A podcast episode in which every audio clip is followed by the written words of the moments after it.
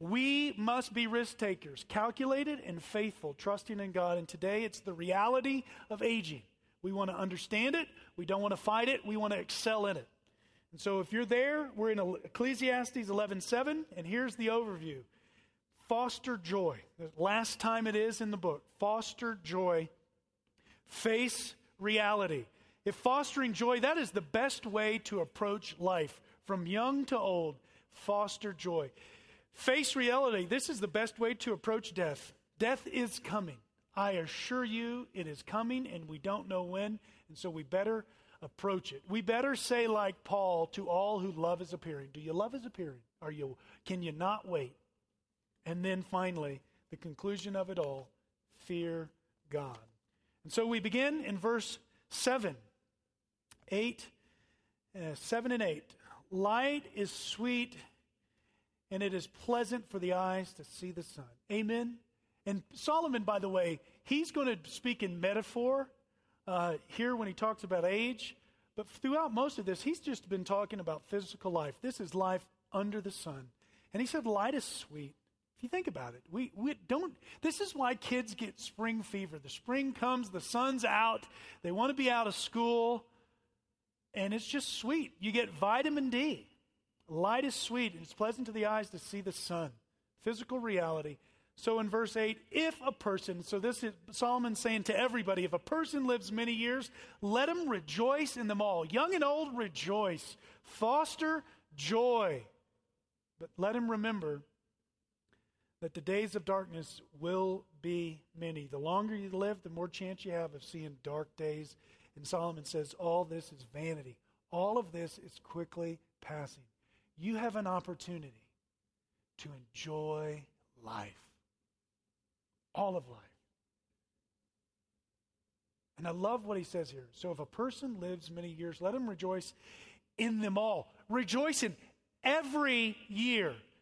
How do you rejoice in every year? Here's my exhortation to you find one reason, find one reason to be joyful every day.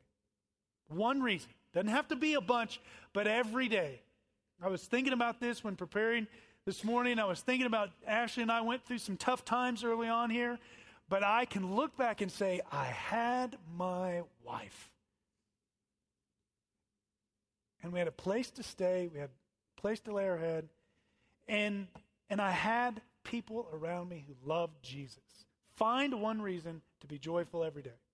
But remember, the days of darkness are many, and it all comes to vanity.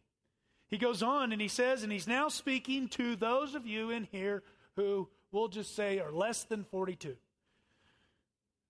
If you're 41, this is to you. Rejoice, O young man, in your youth. Let your heart cheer you in the days of your youth. Walk in the ways of your heart, in the sight of your eyes, but know that for all these things, God will bring you into judgment. Whoa, what a great verse that covers everything. Rejoice, young people. Rejoice. Let your heart cheer you. Follow your desires, is what he's saying, in the ways of your heart and the sight of your eyes. But only understand this do it through the lens of Scripture, do it through the lens of God. Here's what I'd say to the young people in here today love God first and foremost, and do what you want. Love God first and foremost, and then do what you want. Follow your heart. I, or another way you could say it is live it up with wisdom and purity, understanding God's going to judge. More on that in a minute. What I, else I would say is what Solomon says to the youth. He's still talking to the youth. Verse 10 remove vexation from your heart. And put away pain from your body and from youth and the dawn of life or vanity. The NAS says grief and anger. The Net Bible, I think, captures it's a good trans it's a good commentary on his banish emotional stress from your mind and put away pain from your body, for youth and the prime of life are fleeting. The older I get, the more I'm convinced I would be vexed at much less.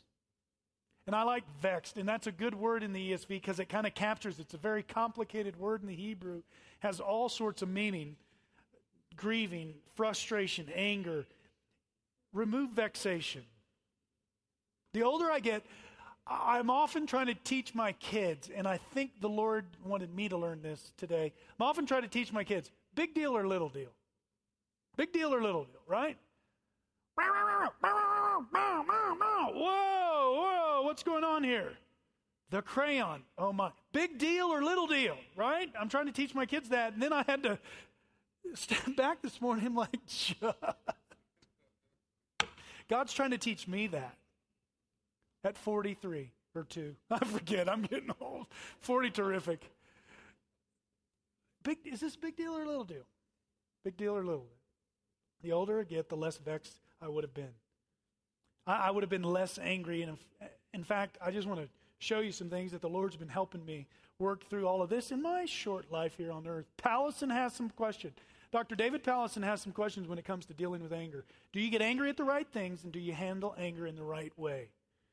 Teaching people that I know real close this Psalm 4 4. Be angry and do not sin. Meditate in your heart upon your bed and be still. Do you get am I getting frustrated and vexed at the right things?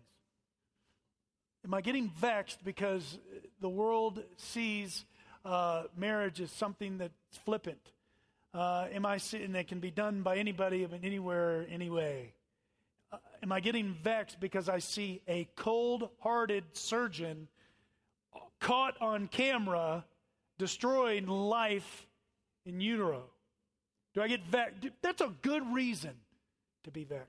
Do I handle it in the right way? Tim Keller, Dr. Tim Keller gave some quips on this. You have questions from Powlison. Dr. Tim Keller gave some quips in a sermon. This is great. It helped me remember. It's a memorable saying, much like Solomon writes. He says it's not no anger. You're, you're crazy if you say you should never get angry. Jesus got angry. God is angry. God is angry at sin all day long. Psalm 7, Psalm 11, read it. It's in there. He's not just a grandpa who winks at sin. He is angry at sin all day long. That's what the Bible says. So it's not no anger, but it's not blow anger. It's not blowing up in anger, but it's slow anger. God is slow to anger, and He's abounding in loving kindness. Are you slow to anger? Young people, learn that now. Remove vexation from your heart. Live reverently and intentionally because life is vanity. And now we move into the last chapter. In the beginning of this chapter, uh, really, this chapter 1 through 8, verses 1 through 8, is really just a, a recycling, not a recycling, but a repetition of what happened in 1 1 through 11. We saw the, the circularity of life. If we were to flip back there, I don't have the verses up there, but he talks about the generation goes and a generation comes, but the earth remains forever. The sun rises and the sun goes down, and it hastens to the place where it rises. The wind blows to the south and goes around to the north, and around and around goes the wind. And it's just this cycle of life. And so it was generally about life. Here it is spe- specifically about the life of a human, 1 through 8. And he begins with this Remember also your Creator in the days of your youth. Young people, think about God a lot now. It's like those who have trained for endurance races. They've built their base and they've put in their miles early, and so they can go out and run now. Remember your Creator now, and it'll become a part of your life. He created you. I love that. Remember your Creator. You were created, you did not evolve. God used uh, human means, your parents, to create you, but you were created. And so remember Him. Reflect on Him in the days of your youth. You have a duty of reflection. It's commanded here. It's the duty of reflection. It's commanded in Scripture. Paul says in 2 Timothy 1 7 or 2 7, think on these things. Neglecting reflection is this, thus a sin. We don't think a lot. We don't reflect a lot. Because when you reflect, why is it why is it commanded and why is it a sin if you don't do it? Because when you reflect, you were, you think about God's providence. You can look back on your life and you can see God's hand moving. And you can say, wow, God was at work here. God was at work here. Do you remember this? God was at work here. And we couldn't give thanks without reflection. I thank you, God, for. And so if you're a thankful person, whether you knew it or not, you're in the duty of reflection. Why should we do this? Because in the end of verse 1 and in verse 2 and 6, 7, and 8, you're going to see dark days are coming. Three times you see this before, before and we'll read them now. Remember also your Creator in the days of your youth. before the evil days come and the years draw near, of which you will say, I have no pleasure in them. Don't deny this, even if you're getting older. More on that in just a minute. But we've all been there and said, Really? I'm getting older. Verse 2 Before the sun and the light and the moon and the stars are darkened and the clouds return after the rain. I always love it when it rains here in Colorado because when it rains, you, you anticipate and you see these blue skies. Solomon says there's a day coming when the clouds return after the rain. Verse 6 Before the silver cord is snapped, or the golden bowl is broken, or the pitcher is shattered at the fountain, or the wheel broken at the cistern. Life under the sun is precious. He uses precious uh, metals there. He uses um, delicate things to show you life under the sun is precious. Remember this, young people, because life is precious and it's quickly passing. In verse 7, and the dust returns to the earth as it was, and the spirit returns to God who gave it. You were created because God gave you life. Life under the sun is perishable. We're all going to die.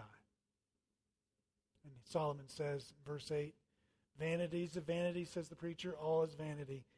It is what it is. It's quickly passing, and it can be meaningless if you don't understand the big picture.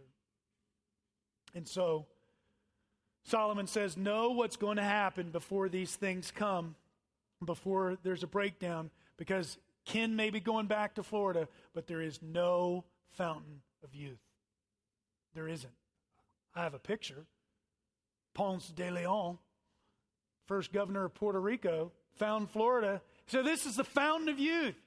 And it's a, it's a myth throughout all, there are different places throughout all the world. People think if you go here, you will not age. I am so sorry, but people still die in Florida. I don't mean to give you the, be the bearer of bad news. I'm just telling you. Just not right away. That's right. Just not right away. Have we ever had interaction in the service? That's good. A little dialogue. We live in America who really, really, really, really, Americans in this culture really, really thinks through this drug or this magic exercise or this cool contraption, we're, we're going to live forever. It's just not going to happen. And Solomon gives us a metaphor. When he talks about sensitive issues, he often talks, uses metaphor. In the Song of Solomon, he used metaphor. Um, when he was talking about his wife, he used metaphor. And this is a sensitive issue because people don't, for some reason, don't like to grow old, don't want to grow old. The Bible says, I want older women to train up younger women. I want older men to serve as an example. The Bible tends to ha- kind of uphold the old. And it's okay. I got my hair cut yesterday, and my boy's hair, I was like, wow, the difference. Their hair is light brown, and mine is almost black. And then my wife lovingly pointed out, and there's a lot more gray when it gets longer. It, it just is, and you can fight it. I mean, I told her, I told her, we were we weren't married one year. I remember we were eating dinner at Dr. J. Smith's house, and he had that, he was just that cool prof who had the shaved head.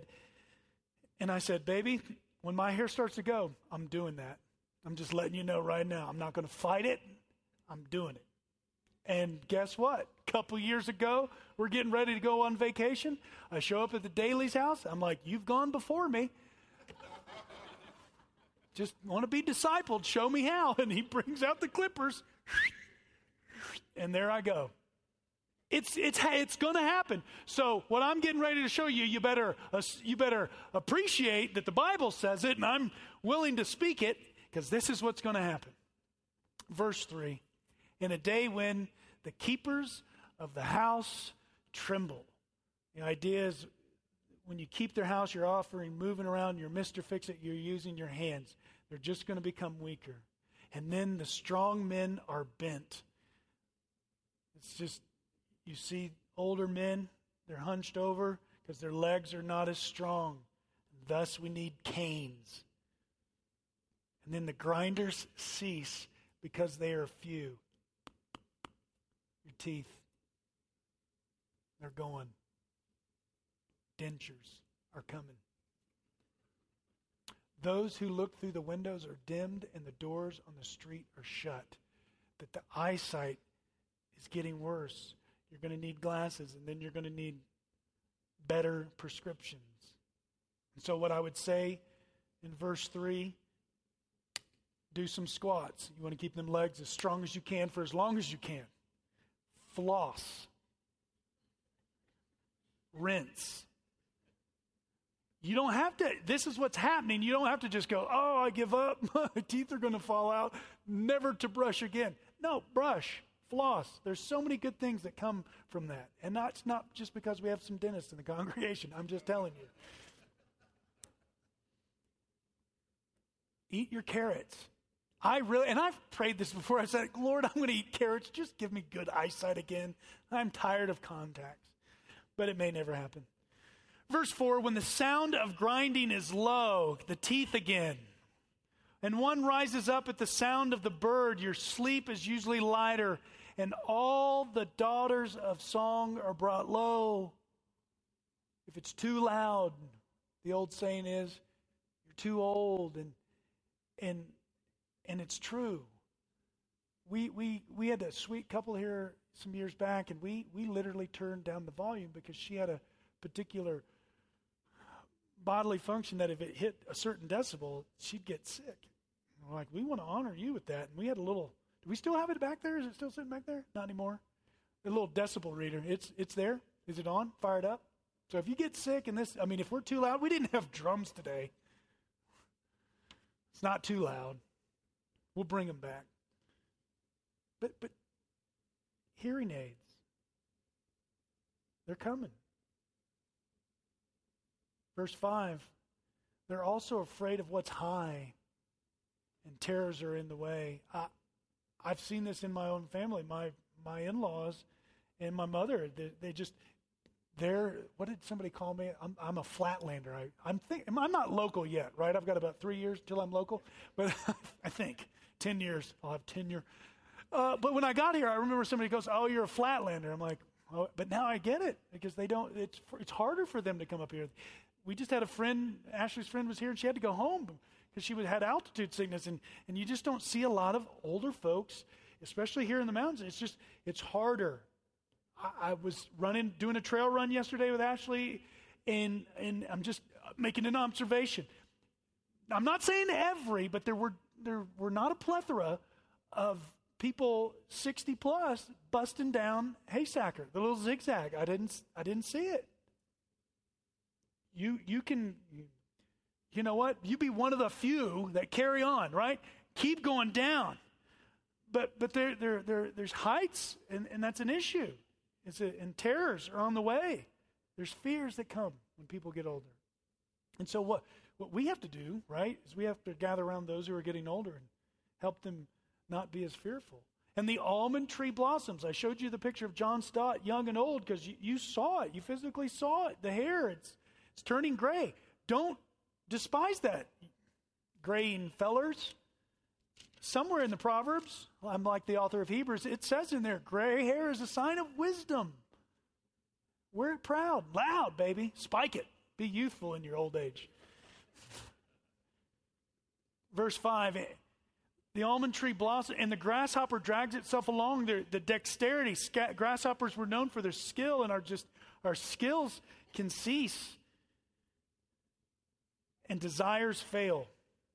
If you have a New American Standard, it says the caperberry is rendered ineffective, or the New Living Translation, and the caperberry no longer inspires sexual desires. Ahem. That's what happens. Why? Why does all this happen? Why, do our, why does our body get weaker and our fears grow a little bit? It's because man is going to his eternal home. It's the cycle of life.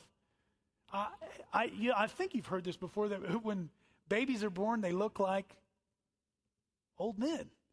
And you just, so take Rowan, and that's what he's going to look like long after you're gone. it's, just, whoop, it's a cycle of life. We're going to our eternal home. Daniel says everybody will experience eternal life. To, to some to everlasting joy, to some to everlasting pain. But we're all going there, and the mourners go about in streets. That's the funeral. That's the funeral. And so he says to all of us, rejoice. He didn't just say it to the young, he, he emphasized it to the young. Rejoice, O young man, verse 9. But he said, so if, if a person, any person, young or old, lives many years, I hope I have many more years. I hope I have 42 more. I want to be 84. Maybe a hundo. Be cool to be in the Century Club. What are you doing? Oh, I'm 100, just running an Ironman. No big deal. Do you do mountain climbing? Nope. Why not? Well, Ecclesiastes told me I'd be afraid of it. I agree. But we're growing old and we're going to die. And so you can understand it or you can try to reject it or you can excel it. You can say, These are the years then that God has given me, and I'm going to excel in it. Yes, I'm going to fight back what I can fight back, but until then, I'm going to want to see his appearing. I'm going to approach death with joy. I think of my aunt. And I, I, she, she you don't even know her. She lived in Owasso, Oklahoma. And I think of um, there was a gentleman who died. I don't know if it was Steve Jobs or or another gentleman, famous man, on his deathbed. Hugo Chavez. Is Hugo Chavez? Is he? Is he? Is he deceased? Is he still? He he did. Okay, that was him. Just a little interaction in the sermon today. My my mother's sister, Owasso, Oklahoma, had a peace had peace on her face. She was getting older. She gardened. She did what she could. She got to a point where the Lord took her, and there was never there was never any uh, great turmoil. She just she said, "I'm dying," and I got to go to her funeral. It was sweet. And I think it's Hugo Chavez, and on his deathbed, here's the man who had all the power in the world, so to speak. And he said, I don't want to die. I don't want to die. I don't want he didn't know how to face death. He didn't approach death well. He didn't see the bigger picture. What does Solomon conclude with here? He could just end it. We all die. It moves on. No, he gives us five verses to chew on this. The very end. Besides being wise, this preacher also taught the people knowledge, weighing and studying and arranging many proverbs with great care. He had wise, disciplined words. He was a student of the scripture. This is after all his shenanigans and his 700 wives and his 300 concubines. He sits down, he says, I have failed at some of these things, so I'm going to record it so people can come after me and learn from me. David said, in Psalm 51, verse 13, Lord, restore me that I may teach transgressors their ways. He didn't give a, he didn't get to a point and said, oh, I'm too old, I've done too much. He said, I'm going to teach the younger generation, and that's what Solomon does. And he arranged it. He weighed and he studied. Do we weigh? Do we study? Do we think through the scriptures like this? Here's what Paul said Do your best. I see where Tony Horton got it. Do your best to present yourself to God as one approved, a worker who has no need to be ashamed, rightly handling the word of truth. How do you handle the scripture? Now more than ever, brothers and sisters, we all of us, not just myself, all of us need to handle this because we're going to come into contact with people every day and they're going to fight against uh, all the big issues and they're all out on the table and you need to rightly divide this so you know how to handle it. Verse 10 the preacher sought to find words of delight, and uprightly he spoke words of truth. Not only did he have disciplined words, he had delightful words. This was wisdom. This was wisdom. It was the words of truth. It was wisdom communicated. It says he wrote these words. He didn't just write them just for himself, he wrote them so that he could teach them. You see that in the whole book of Proverbs. My son, my son, my son, listen to these things. Not only is it wisdom and wisdom communicated, but it's wisdom communicated in a memorable way. He studied and he arranged many proverbs.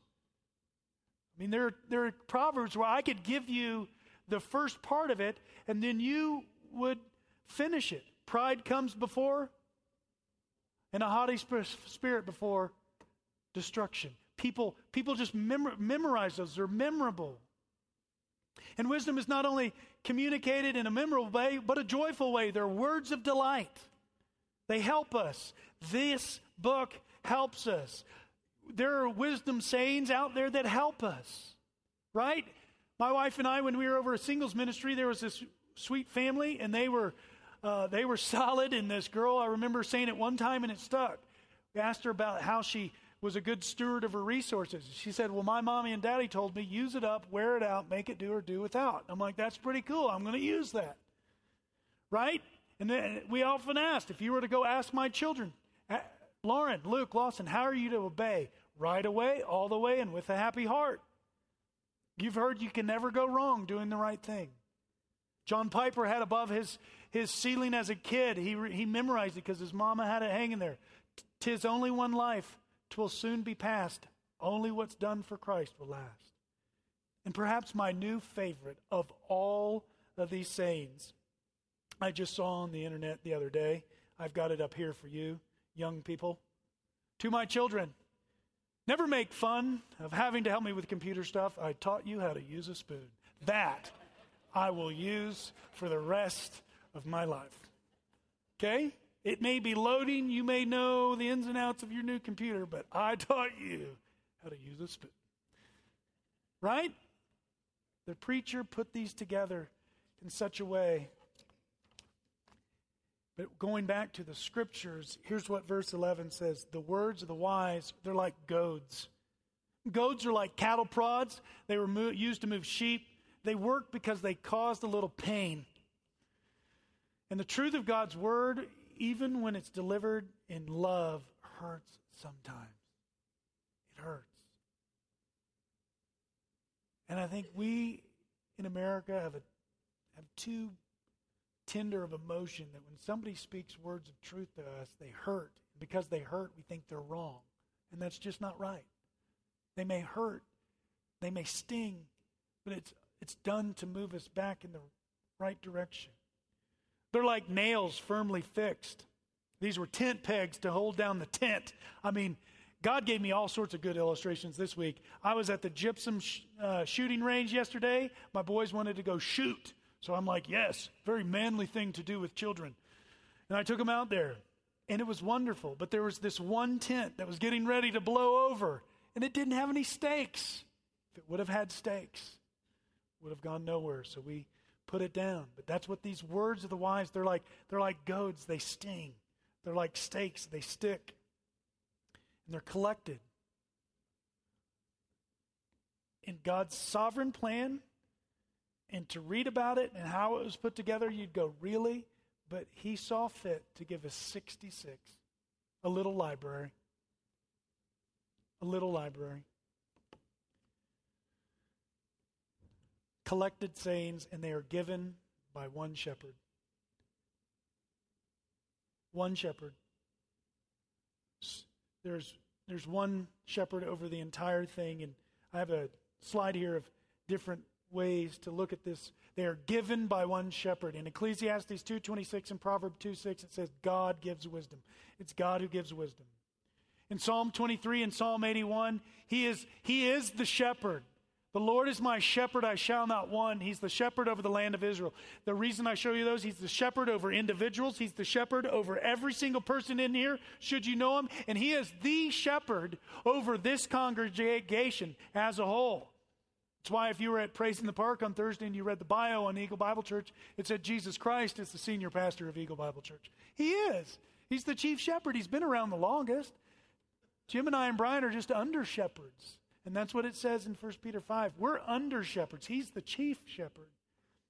And in John 10, he said, I am the good shepherd. And the good shepherd lays down his life for his sheep. So if you're here today and you don't know the good shepherd, find myself, find anyone. I would hate for you to see the cycle of life where we're supposed to rejoice in our youth and, and anticipate and rejoice and head into old age positive, knowing things are going to happen and that's okay and we're going to our eternal home. But I'd hate for you to see all that and miss the point that you will go to your eternal home, one way or the other. And that eternal home will be with the Good Shepherd on the new heavens and the earth, or it'll be not with him.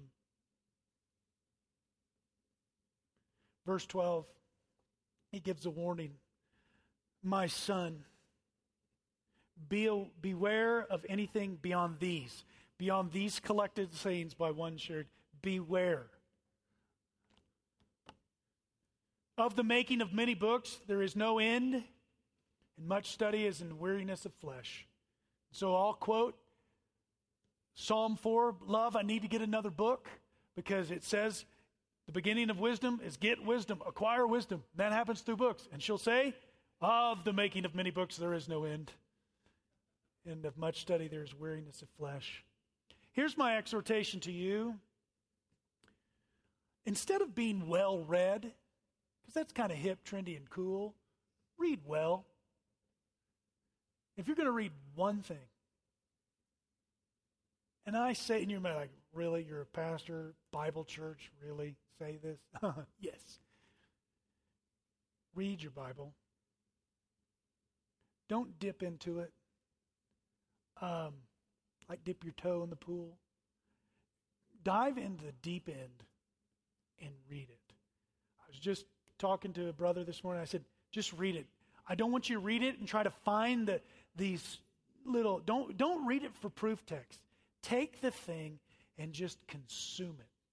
Why don't you? Why don't we? I'd be happy to do this. Take a month. Don't read anything else. Don't read a blog. Don't read anything else. Just read your Bible. See how much you can get through. See how many times you could read a particular book. Don't read anything else. I'll be willing to do it with you. But I, but I, I keep up with the news. News? You just ask, hey man, what's going on? Who's ahead in the British Open? Somebody will tell you. You didn't need to read about it. Oh, I don't know what's going on in the world. Hey, is there anything going on in the world? Yeah, there was this cold hearted doctor who we on. I mean, you can get your news through other people. You don't have to read the newspaper. Yes, read your work stuff. Don't go to work and say, my pastor said not to read. I'm not going to read these invoices. Go to work do your work. If you're a lawyer, read. But your extracurriculars, put those books on a shelf for a month. They'll be there when you get back. Read your Bible. Read it. Because the, I say it over and over. The challenge with Bible churches is sometimes we don't read our Bibles. Read your Bible. All these other books, they're good, but beware. I didn't say it, Solomon did. Verse 13, we're almost done the end of the matter. All has been heard, for this is the whole duty of man. What is it that we end with? We've given you life as a cycle. There's nothing new under the sun. We've talked about intellect. We've talked about wealth. We've talked about power. None of that can save you. None of that will satisfy. We've talked about time, and God is sovereign over time. We've talked about a whole plethora of wicked, puzzling issues. We've talked about rejoicing in the wife of your youth, the singular wife. Solomon, after he'd had a thousand, said, I'm coming back to one wife, not husband, not any, but wife. And we've talked about risk. You've got a risk. Your whole life is a risk. But above all that, what is the end of this? And we've talked about you're going to die. I'm going to die. I've got gray hair. If you don't have gray hair, you're going to get it. Cover it up if you want. That's fine. Fear God and keep his commandments. Fear God and keep his commandments. I was thinking, every time you talk about the fear of God, you always, how can I couch this in such a way? Because some people may have never heard the concept before and they run, what does it mean to fear God? When I fear something, I want to run away from it. I don't hope in it. But Psalm 147 11 says, Those who fear the Lord, yet, yea, those who hope in God, how, how do you do it? And Clyde gave it to me in his prayer. Thank you, God, that when you're firm, you're firm, but when we sin, we can come back to you. That, that's what it means to fear God. He is, God, think about it, He is the creator of the universe. Out, if we were not holy, He's the most terrifying being ever. And at the same time, he's the most comforting. That you fear him and you don't want to upset him. But if you do, you want to run to him. That is the fear of God. You don't want to upset him. But should you, you want to run to Him. Fear God. And we, we, starting with myself, I would say uh, us as a congregation, I would say the entire country need a good, healthy dose of the fear of God. And how do you prove that you have this attitude of love the Lord your God with all your heart, soul, mind, and strength? You, you keep his commandments. You love your neighbor as yourself. You keep his commandments. This is your whole duty. You mean my whole duty is coming down to obedience. Yeah. Obey. Obey. Okay, I'll just go out and do my duty. No, no. Look at this slide. Legalism. We don't want to be legalists. I love this. You see the heart there? You see the heart behind it? Legalism lacks the supreme sense of worship. It obeys, but it doesn't adore. That's good. Legalism obeys. I do this, I do this, I read my Bible. Uh, I love my wife. I bought her flowers. I handed them to her. I said it with this monotonous little robotic thing. Here's your flowers. She doesn't want flowers like that. She wants she would she would say take those flowers and flesh them. I don't want flowers just because you feel like you have to give me flowers. I want you to give me flowers. Legalism says you just obey. License says you don't have to obey. Liberty, the law of liberty, James says it, says you obey and worship. You fear God and you worship. Why? Why should we fear God and keep his commandments? For this is the whole duty of man. And last verse, for God will bring every deed into judgment with every secret thing, whether good or evil.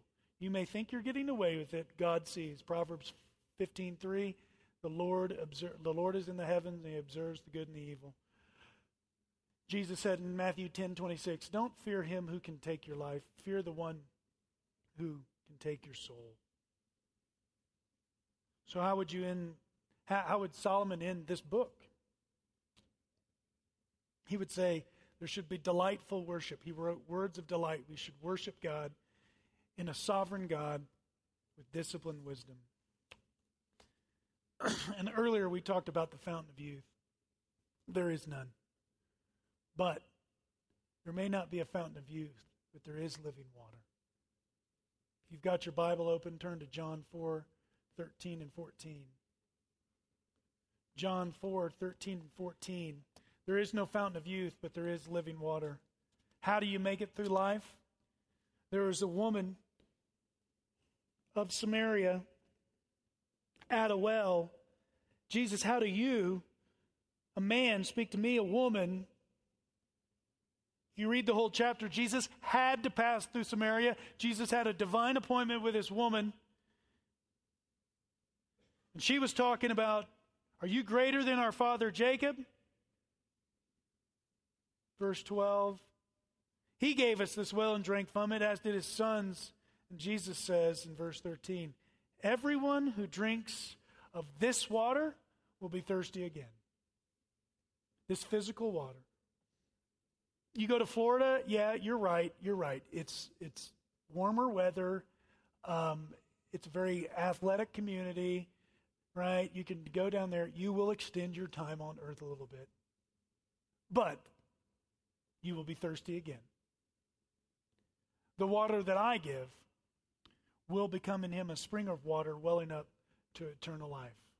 That one shepherd is also the living water. But whoever drinks of the water that I will give him will never be thirsty again. Jesus was the master illustrator, and he said, You, you are arguing over boundaries and physical wells, and I want to give you something that you'll never thirst again. And if you've tasted, if you've truly tasted the love of Jesus Christ, there's not, there's not one religion, there's not one world uh, idea that you, you sit there and go, man, I've, I've tasted Jesus. I've tasted and seen that the Lord is good, but man, that sounds that sounds better. You never thirst. You like you hear that you're like, "No, I'm satisfied. I've got Jesus." If you're here today and you haven't never tasted the living water, I invite you to. So, how would you end the book of Ecclesiastes? Here's what I would say God is sovereign, the world is fallen, we're all dying. Maximize your season. If you're young and you don't have to worry about uh, mortgages and uh, insurance and biblical geriatrics, enjoy it. Just enjoy life. If you're young, enjoy. If you're married and you don't have kids, live it up. We look back and my wife and I go, What did we do? Because for so long we've had kids and we're like, and we love them. I love all of them. But in maximize your season. And then now I'm going to maximize my season because right now we are in Legoland season and that's where I'm going. I don't care. And I'm playing. I'm building something. I'm going to make some cool ship and and then we'll go to SeaWorld for you. but I'm maximizing my season. No longer will I what if it. What if I get a house? What if I do this? What, what if, what if, what if? Because it, the longer you look over there into something that doesn't exist, you miss all the people and all the opportunities around you. Maximize your season and prepare for heaven. It's coming. I, for some reason this year, the Lord is so moved in my heart to just I want to think about heaven more. We did a little series on the end times, and I'm like, we need to talk about this more. We need to. Th- that's what's coming. That's where we're going to spend eternity. If there, if if all of life is between my fingers, and we're, I don't know where we are on this continuum, but I mean, it's microscopic as to all of our life here. Eternity goes on forever. We're we're just a little blip. Prepare for that's where we're going to spend eternity. Paul said it like this, and I'll end with these two verses. I fought the good fight. He, he was confident. He wasn't being uh, arrogant, but he was confident in his walk with the Lord. I fought the good fight. I finished the race. This is what I want to say on my deathbed. I have fought the good fight. I've finished the race. I've kept the faith. And he was so sure of what he believed in here. He said, Henceforth, there's laid up for me a crown of righteousness, which the Lord, the righteous judge, will award me on that day. Solomon said it, judgment's coming. Paul connects it with Jesus, the righteous judge. He will award it on that day. And guess what? Here's the most wonderful part of this verse. That's not just for Paul, that's for you and me. Not only me, but also all who have loved his appearing. Let's prepare for heaven well.